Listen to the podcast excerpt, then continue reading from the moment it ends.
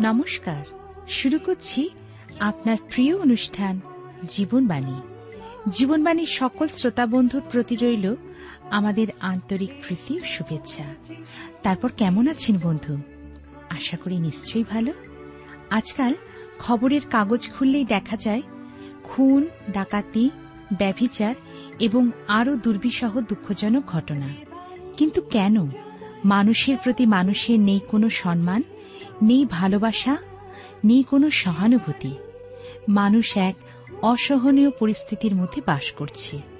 এর মধ্যে আমার আপনার কি কোনো দায়িত্ব নেই? তাহলে শুনতে থাকুন আজকের আলোচনা, যার দ্বারা আমরা সকলেই উপকৃত হতে পারি। তাহলে শুনুন জীবনবাণীর আজকের আলোচনা।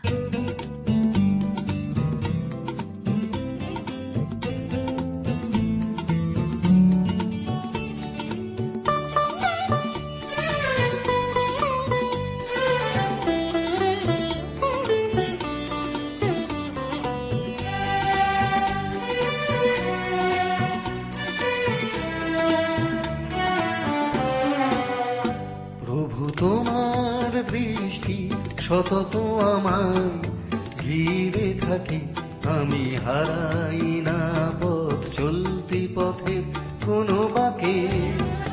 প্রভু তোমার দৃষ্টি সতত আমায় ঘিরে থাকে, আমি হারাই না পথ, চলতি পথের কোনো বাকে। প্রভু তোমার দৃষ্টি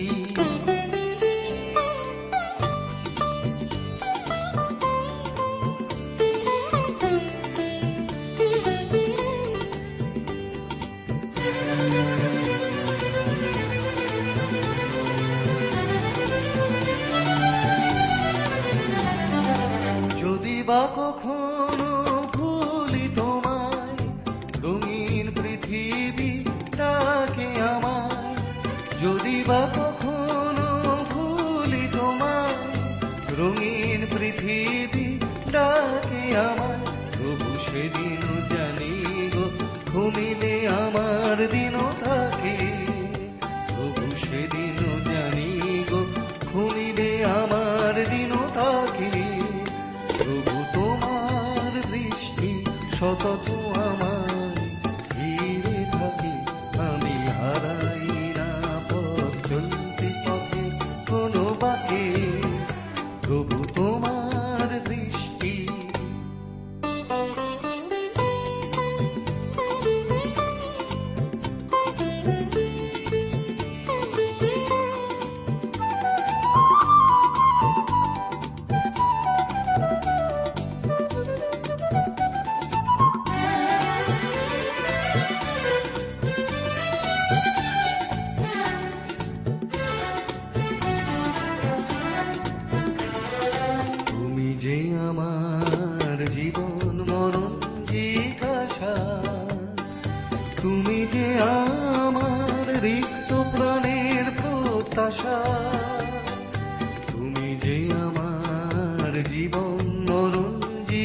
জিজ্ঞাসা তুমি যে আমার রিক্ত প্রাণের প্রত্যাশা।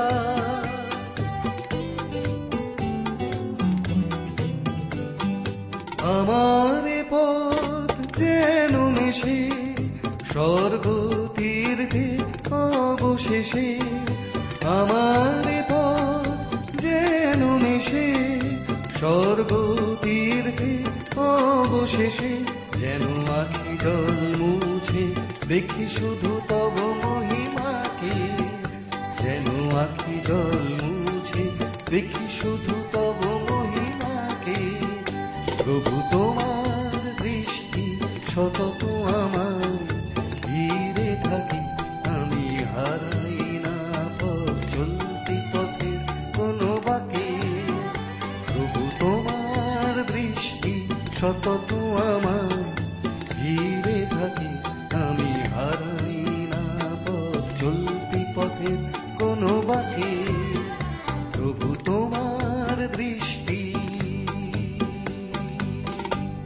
প্রিয় শ্রোতা বন্ধু, আপনাকে জানাই আমার আন্তরিক প্রীতি, শুভেচ্ছা ও ভালোবাসা। আশা বিশ্বাস করি ঈশ্বরের মহানগরে আপনি এবং আপনার পরিবারস্থ সকলে ভালো আছেন এবং আজকের এই অনুষ্ঠানের মধ্যে দিয়ে ঈশ্বরের অনুগ্রহ, আশীর্বাদ লাভ করতে পারবেন। আজকে আমি প্রথমে নহিমীয় তার পাঁচের অধ্যায় থেকে আলোচনা করতে চাই, যেখানে দরিদ্রের উপরে দৌরাত্ম নিবারণ এই বিষয়ে আমরা দেখব, যা আমরা পাঁচের অধ্যায় এক থেকে উনিশ পদে পাই। যুদ্ধে বিধ্বস্ত জিরুসালেম নগরের চতুর্সীমার প্রাচীর নির্মাণ, তাও প্রায় সত্তর বৎসর পর। এটা যে কত বড় কাজ অনুমান করে নিতে পারি। তাও যদি কোনো ঝঞ্ঝাট, কোনো বাধা না আসত, সমস্ত কাজটা আনন্দের সাথে চলত। কিন্তু প্রাচীরের কাজ শুরু করার আগেই বাইরের শত্রুদল সক্রিয় হয়ে ওঠে বাধা দেবার চেষ্টা শুরু করল। ওই শত্রুদের নেতা হচ্ছে ধূর্ত ও ছলনাবাদ শয়তান। প্রথমে বাইরে থেকে চেষ্টা চালালো, বিফল হয়ে ভিতরে প্রবেশ করল ও ভিতর থেকেও বাধা সৃষ্টি শুরু করল। প্রাচীরের কাজ ততদিনে প্রায় অনেকটাই শেষ হয়ে গেছে।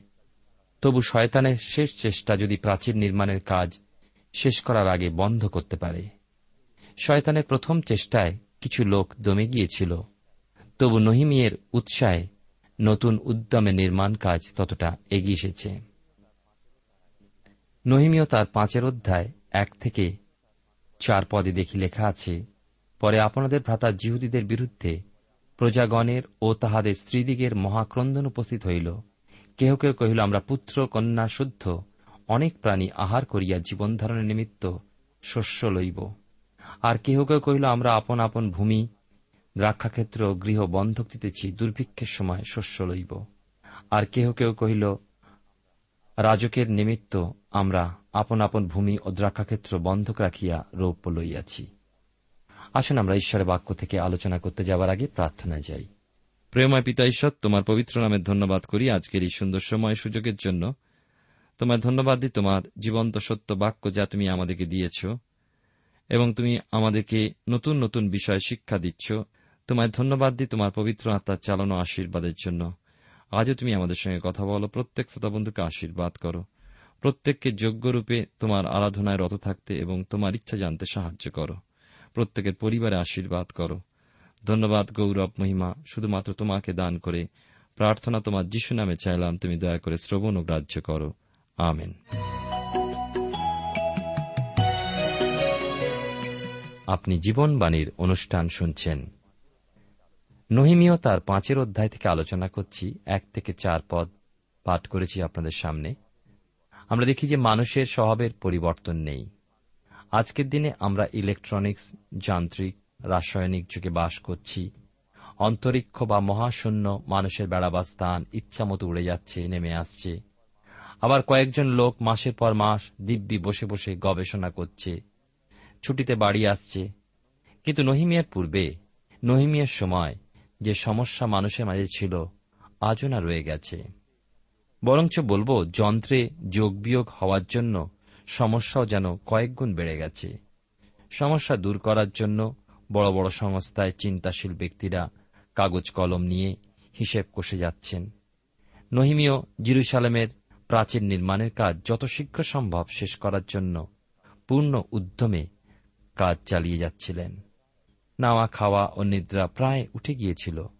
এই অবস্থায় লোকে নিজেদের ব্যক্তিগত কাজ করার সুযোগও পাচ্ছিল না। চাষবাস করার সময়ও ছিল না। তাই তাদের সকল কিছুই কিনতে হচ্ছিল। পরিবারের প্রয়োজন মেটাতে অনেক সুদে টাকা ধার করতে হচ্ছিল কিংবা জিনিসপত্র, গয়না বা জমি বন্ধক রেখে টাকা সংগ্রহ করতে হচ্ছিল। আর ওইদিকে যেহেতু বিদেশি শাসনে বাস করছিল করের পরিমাণও চড়া ছিল। সুতরাং পরস্পর ভাইদের কাছ থেকেও তারা টাকা পয়সা ধার করছিল।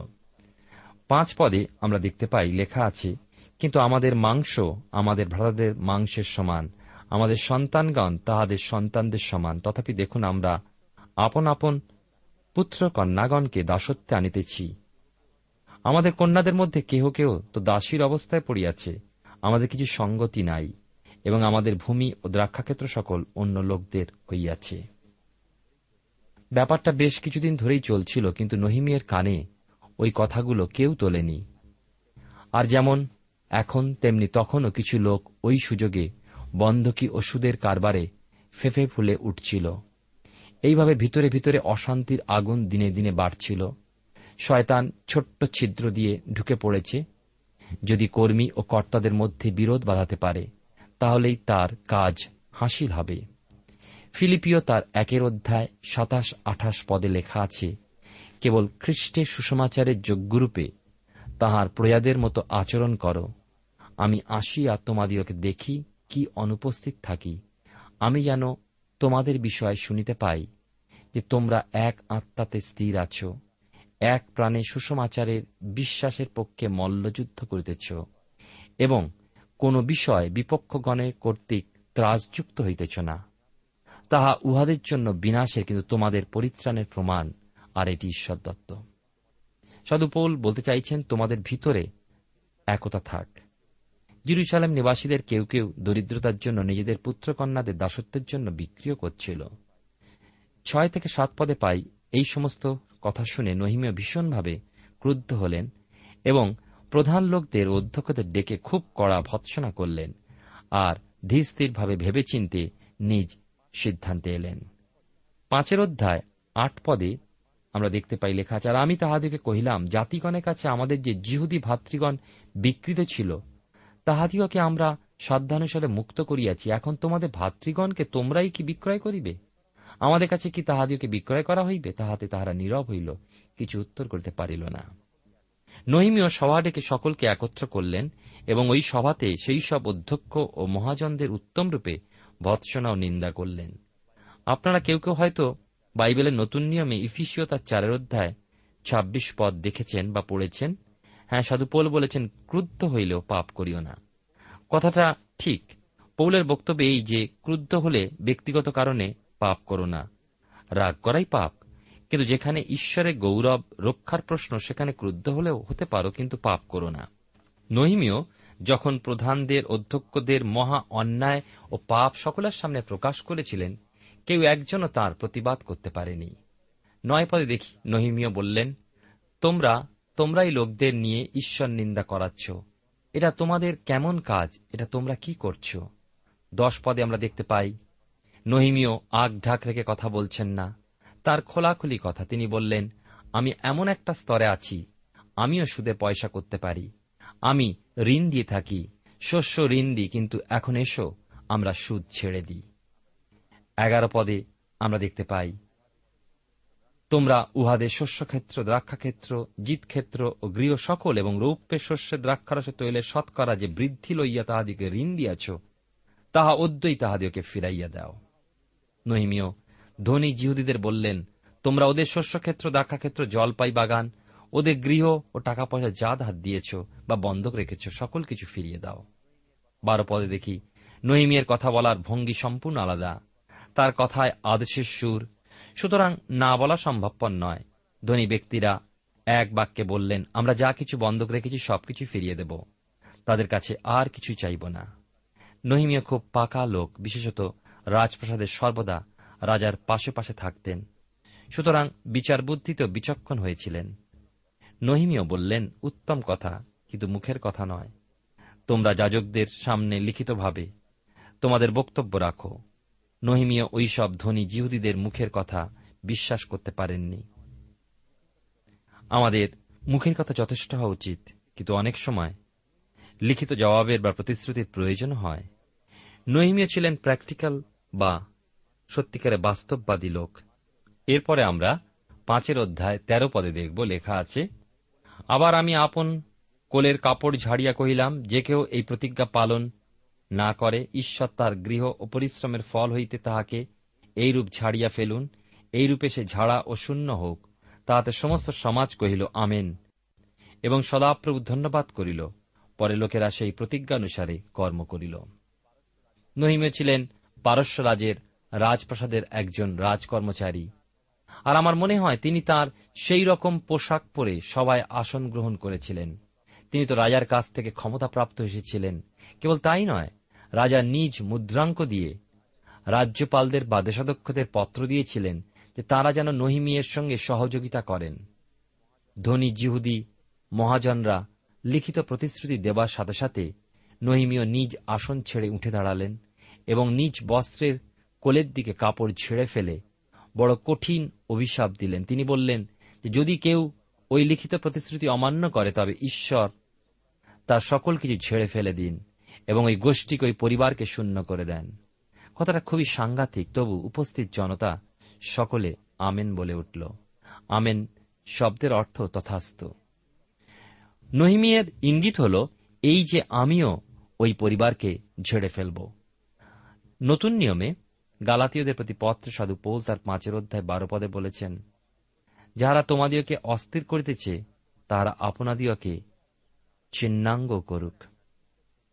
এবারে আমি আসব চোদ্দ পদ, পাঁচের অধ্যায় চোদ্দ পদ। এখানে লেখা রয়েছে, অধিকন্তু আমি যে সময় জিহুদা দেশে তাহাদের অধ্যক্ষ পদে নিযুক্ত হইয়াছিলাম, সেই অবধি অর্থাৎ অর্থকস্ত রাজার বিংশতিতম বৎসর অবধি দাত্রিংশ বৎসর পর্যন্ত, দ্বাদশ বৎসর আমিও আমার ভাতৃগণ দেশাধ্যক্ষের বৃত্তি ভোগ করি নাই। আমরা দেখতে পাই এখানে, আমরা শুনেছি যে পারস্যরাজ অর্থকস্ত নহিমিয়কে জিহুদা প্রদেশের অধ্যক্ষ করে পাঠিয়েছিলেন। সুতরাং অধ্যক্ষের নিরূপিত বেতন রাজভাণ্ডার থেকে গ্রহণ করার অধিকার তাঁর ছিল। কিন্তু নহিমিয় এবং তার সহকারীরা রাজভাণ্ডার থেকে কোনো বেতন গ্রহণ করতেন না। আর এক মাস বা দু মাস নয়, কিন্তু দীর্ঘ বারো বৎসর পর্যন্ত এক পয়সা বেতন তিনি গ্রহণ করেননি। স্বাধীন চেতা, দেশপ্রেমিক নহিমীয় ছাড়া আর কাকে বলব? পনেরো পদে দেখি যে নহিমীয় পূর্বে যারা দেশাধ্যক্ষ ছিলেন, তারা জিহুদিবাসীর কাছ থেকে নিজের জন্য চল্লিশ শেকল রূপ নিতেন এবং তাছাড়াও দৈনন্দিন খাদ্য পানীয় আদায় করতেন। কেবল কি তাই? ওইসব দেশাধ্যক্ষদের দাসরাও লোকদের কাছ থেকে বিভিন্নভাবে জুলুম করে পয়সা আদায় করত। এরপর আমরা দেখতে পাই পাঁচের অধ্যায় ষোলো এবং সতেরো পদে যে ঈশ্বর ভীরু, দেশপ্রেমিক নহিমীয়, যথেষ্ট সুযোগ ও সুবিধা থাকা সত্ত্বেও নিজের জন্য কোনো জমি কেনেননি বা লোকদের ঋণ দিল, জমি বন্ধক রাখতেন না। আর নহিমিয়ের কর্মচারীরাও কখনো ওইসব কাজ করতেন না, কিন্তু প্রাচীন নির্মাণের কাজে নিজেদের ব্যস্ত রাখতেন। উপরন্তু নহিমিয়ার সাথে বাইরের লোক ছাড়াও জিহুদি অধ্যক্ষদের একশো পঞ্চাশ জন তাঁর সাথে আহার করতেন। চিন্তা করে দেখুন, প্রতিদিন ভোজ। অন্যান্য রাজ্যপালদের অপেক্ষা নহিমীয়, সম্পূর্ণ আলাদা প্রকৃতির লোক ছিলেন। পাঁচের অধ্যায় আঠেরো পদে আমরা দেখতে পাই, সেই সময় প্রতিদিন এই সকল আহারীয় দ্রব্য প্রস্তুত হইত। একটা বলদ ও ছয়টা উত্তম মেষ, কতকগুলি পক্ষীয় আমার জন্য পাক করা যাইত এবং দশ দিন অন্তর সর্বপ্রকার দ্রাক্ষারস সমস্ত সত্ত্বেও লোকদের দাসত্বের ভার গুরুতর হওয়াতে আমি দেশাধ্যক্ষের বৃত্তি চাইতাম না। উনিশ পদের কাছে হে আমার ঈশ্বর, আমি এই লোকদের নিমিত্ত যে সকল কার্য করিয়াছি, মঙ্গলের নিমিত্ত আমার পক্ষে তাহা স্মরণ করো। আমরা দেখতে পাই, এই অংশে যে নহিমিয়ের ওই ভোজের হিসাব শুনলে চমকে উঠতে হয়, তিনি রাজা ছিলেন না, কিন্তু প্রতিদিনই রাজকীয় ভোজ হতো। খাদ্য তালিকা শুনেছেন একটা বলদ, ছটা, বেশ মোটা মোটা ভেড়া বা মেষ, আর মনে হয় নহিমীয় বলদ বা মেষের মাংস খেতেন না, তাই তার জন্য কয়েকটা পাখি রান্না হতো। মনে হয় পায়রা বা ঘুঘু হতে পারে। এছাড়া দশ দিন অন্তর নানা প্রকার দ্রাক্ষারসের ব্যবস্থা করা হতো। এত বিরাট ব্যবস্থা সত্ত্বেও নহিমীয় নিজ দেশবাসীর উপরে কোন প্রকার চাপ সৃষ্টি করেননি। সুতরাং আমরা নিশ্চিন্তভাবে বলতে পারি যে নহিমীয় অবৈতনিক দেশাধ্যক্ষ ছিলেন।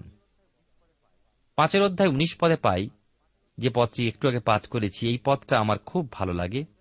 কারণ বাইবেল বলে, আমরা যখন অনুশোচনা করি, অনুতপ্ত হই এবং পাপের জন্য ক্ষমা প্রার্থনা করি, ঈশ্বর আমাদের সকল পাপ চিরতরে ভুলে যান। কিন্তু বড় আনন্দ লাগে যখন শুনি, ঈশ্বর আমাদের উত্তম কাজ সকল চিরকাল স্মরণে রাখেন। নহিমীয় তার দেশের ও দেশবাসীর প্রতি নিঃস্বার্থ সেবা করে ঈশ্বরের কাছে উত্তম দাস হলেন এবং তাই তিনি দাবি করতে পারলেন যেন তার কার্য সকল চিরকাল ঈশ্বরের কাছে স্মরণীয় হয়ে থাকে। দেশবাসী ভুলে যাবে, জগৎবাসী ভুলে যাবে, কিন্তু ঈশ্বর কখনো নহিমীয়কে ভুলবেন না।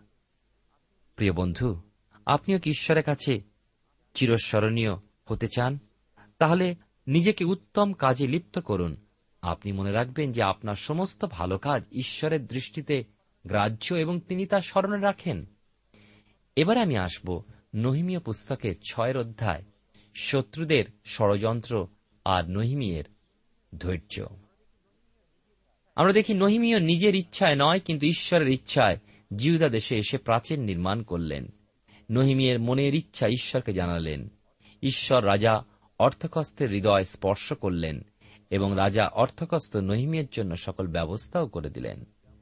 শয়তান বা দিয়াবল কখনো চায় না যে ঈশ্বরের গৌরব হোক, তাই নহিমিয়াকে হতাশ ও নিরাশ করার জন্য সকল রকম ব্যবস্থা অবলম্বন করছিল। আজকের দিনও শয়তান ভালো কাজ ঈশ্বরের কাজ যেখানে হচ্ছে, সেখানেই বাধা সৃষ্টি করছে। শয়তান নহিমিয়কে কোনো মতে দমিয়ে দিতে বা থামিয়ে দিতে পারেনি। ছয়ের অধ্যায়, এক পদে লেখা আছে, দেখতে পাই যে চারিদিকে রাষ্ট্র হল, যে নহিমীয় জিরুসালামের প্রাচীর গাঁথার কাজ শেষ করেছেন। এখন দশটা দরজা বসালেই নগর সুরক্ষিত হবে। দুই এবং তিন পদে পাই নহিমিয়ের শত্রু সনবল্লট, সমরীয় প্রদেশের দেশাধ্যক্ষ ও তার সাথী গেশম বাহা দিয়ে রাখতে পারেননি। সমস্ত কাজের দায়িত্ব নহিমিয়ের, কিন্তু সনবল্লট তাকে বন্ধু বলে বিষয়টা ঘুরিয়ে দেবে সেই চিন্তা নিলেন। নহিমিয়া কিন্তু বুঝতে পারলেন যে সনবল্লট হিংসাত্মক কিছু করতে চায়। নহিমীয় সনবল্লট অপেক্ষা অনেক বেশি চতুর, কেননা নহিমিয়ের অন্তরে ঈশ্বর কাজ করছেন, তার জ্ঞান, ঐশ্বরিক জ্ঞান। কিন্তু সনবল্লটের অন্তরে শয়তান বিরাজ করছিল, তার জ্ঞান শয়তানের জ্ঞান। নহিমীয় সনবল্লটকে জানালেন যে মহৎ কাজ ছেড়ে তার পক্ষে পল্লীগ্রামে ওই সভায় যাওয়া সম্ভবপর হবে না। নহিমীয় বুঝতেই পেরেছিলেন যে সমস্তরিতে সভা করার নাম করে নিয়ে গিয়ে নহিমীয়কে বধ করবে। ছয়ের অধ্যায় চার এবং পাঁচ পদে পাই। নহিমীয় যখন যেতে রাজি হলেন না, তখন সনবল্লট বারবার মোট চারবার তার দূত পাঠালেন। এসো, আমরা পরামর্শ করি। সনবল্লট যে পত্র পাঠিয়েছিলেন সেগুলো খুব কোমল ভাষায় লেখা যেন নহিমীয় ফাঁদে পা বাড়ায়। আর আমরা দেখতে পাই যে ছয় পদে যে জগতে কিছু কিছু লোক থাকে যারা কাজ কাম করে অথবা কাজ করে না, বেকার, কিন্তু অতিরিক্ত কথা বলে, যাকে লোকে বাচাল বলে। ওই সকল লোকদের কাছে মিথ্যা কথা বলাটাই বিলাসিতা। পরনিন্দা, পরচর্চায় তারা পটু। কথায় কথায় দিনকে রাত করে, পাহাড় পর্বত উল্টে ফেলে হাতি মারে, গন্ডার মারে। আমরা দেখি ওই রকম একজন লোক গড়সমু দেখা গেছে, মেয়েদের অপেক্ষা পুরুষরা বেশি অনেক সময় গপ্পরে হয়। সনবল্লট তার খোলা চিঠিতে নহিমিয়কে যখন রাজদ্রোহী বলে দোষারোপ করলেন, তখন তিনি লিখলেন যে গসমিয় এই কথা বলেছে। আর গসমিয় এ কথাও বলেছে যে, নহিমিয়ের রাজা হতে চায়, তাই প্রাচীর গাঁচ্ছে দরজা বসাচ্ছে। ছয়ের অধ্যায় সাত পদে আমরা পাই, সনবল্লর চিঠিতে আরও লিখলেন, যে তুমি রাজা হবার জন্য ভাওবাদীদের ভাড়া করেছ, তোমার হয়ে প্রচার করার জন্য। আট এবং নয় পদে, নৈমীয় চালাক লোক সনবল্লটকে মিথ্যাবাদী আখ্যা না দিয়ে লিখে পাঠালেন, তুমি যে দোষারোপ করছ তা সম্পূর্ণ মিথ্যা, তোমার মন গড়া কথা। এরপর নহিমীয় তার অভ্যাস মতো সদাপ্রভু ঈশ্বরের স্মরণ নিলেন এবং সাহস ও শক্তি ভিক্ষা করলেন। আমরা দশ এবং এগারো পদে আমরা দেখতে পাই, আমরা নহিমীয় পুস্তক থেকে আলোচনা করছি ছয়ের অধ্যায়। পরে মহেটলের সন্তান দলয়ের পুত্র সময়ও রুদ্ধ ছিল, তাহার গৃহে আমি গেলাম। আর সে কইল আইস আমরা ঈশ্বরের গৃহে, মন্দিরের ভিতরে একত্রই ও মন্দিরের দ্বার সকল রুদ্ধ করি কেন লোকে তোমাকে বধ করিতে আসিবে, রাত্রিকালেই তোমাকে বধ করিতে আসিবে। তখন আমি কহিলাম, আমার মতন লোক কি পলায়ন করিবে? আমার মতো লোক কোন লোকটি প্রাণ বাঁচাইবার জন্য মন্দিরে আশ্রয় লইবে? আমি সেখানে প্রবেশ করিব না। সময়ও নামে এই ভক্ত ভাওবাদী নহিমিয়ের পরম বন্ধু বলে নিজেকে দেখাতে চাইলেন এবং নহিমিয়কে বললেন, তুমি মন্দিরের মধ্যে লুকিয়ে থাকো কেননা সনবল্লট তোমাকে হত্যা করার ব্যবস্থা করেছে। নহিমীয় কাপুরুষ ছিলেন না। তিনি সমীয়কে উত্তর দিলেন, সনবল্লটের ভয়ে আমার মতন লোক কি পালাবে? অর্থাৎ আমি তো সদাপ্রভু ঈশ্বরের হাতে আমার ভার সঁপে দিয়েছি। বারো থেকে চোদ্দ পদে আমরা দেখতে পাই নহিমিও জানতে পারলেন যে সময়ও ভক্ত ভাওবাদী এবং চক্রান্ত করে নহিমিওকে বধ করার ব্যবস্থা করেছে। সময়ও সনবল্লট ও টবিয়ের কাছে থেকে ঘুষ পেয়েছে। তারা শত্রুপক্ষ যদি নহিমিয়াকে হত্যা করতে নাও পারে তারা নহিমিয়ের দুর্নাম রটাবে।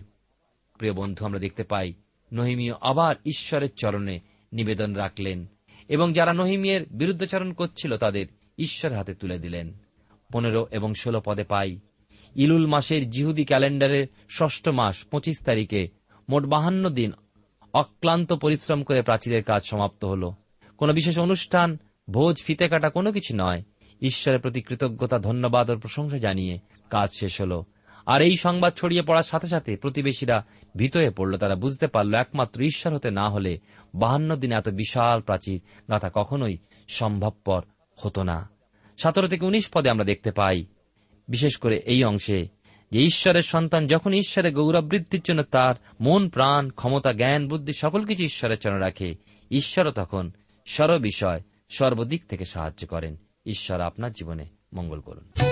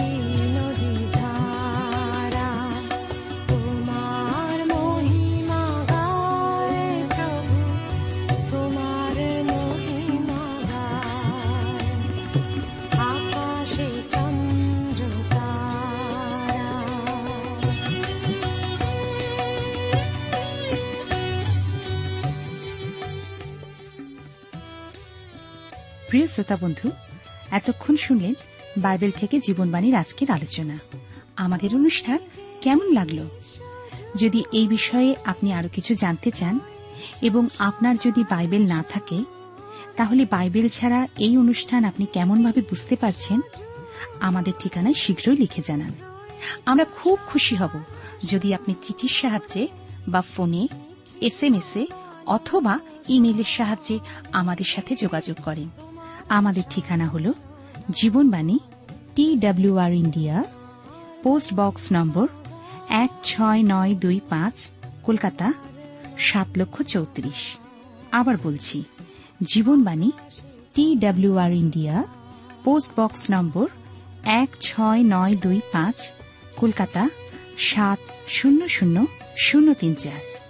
আমাদের ইমেলের ঠিকানা হল Bengali TTV at radio eight eight two dot com আবার বলছি Bengali TTV at radio eight eight two dot com আমাদের phone number two four three eight double zero four five two four three eight double zero four five এবং আমাদের mobile নাম্বারটা লিখে নিন nine four double three four nine seven two three five আবার বলছি nine four double three four nine seven two three five আজকের সময় এখানেই শেষ। বিদায় নিচ্ছি। নমস্কার।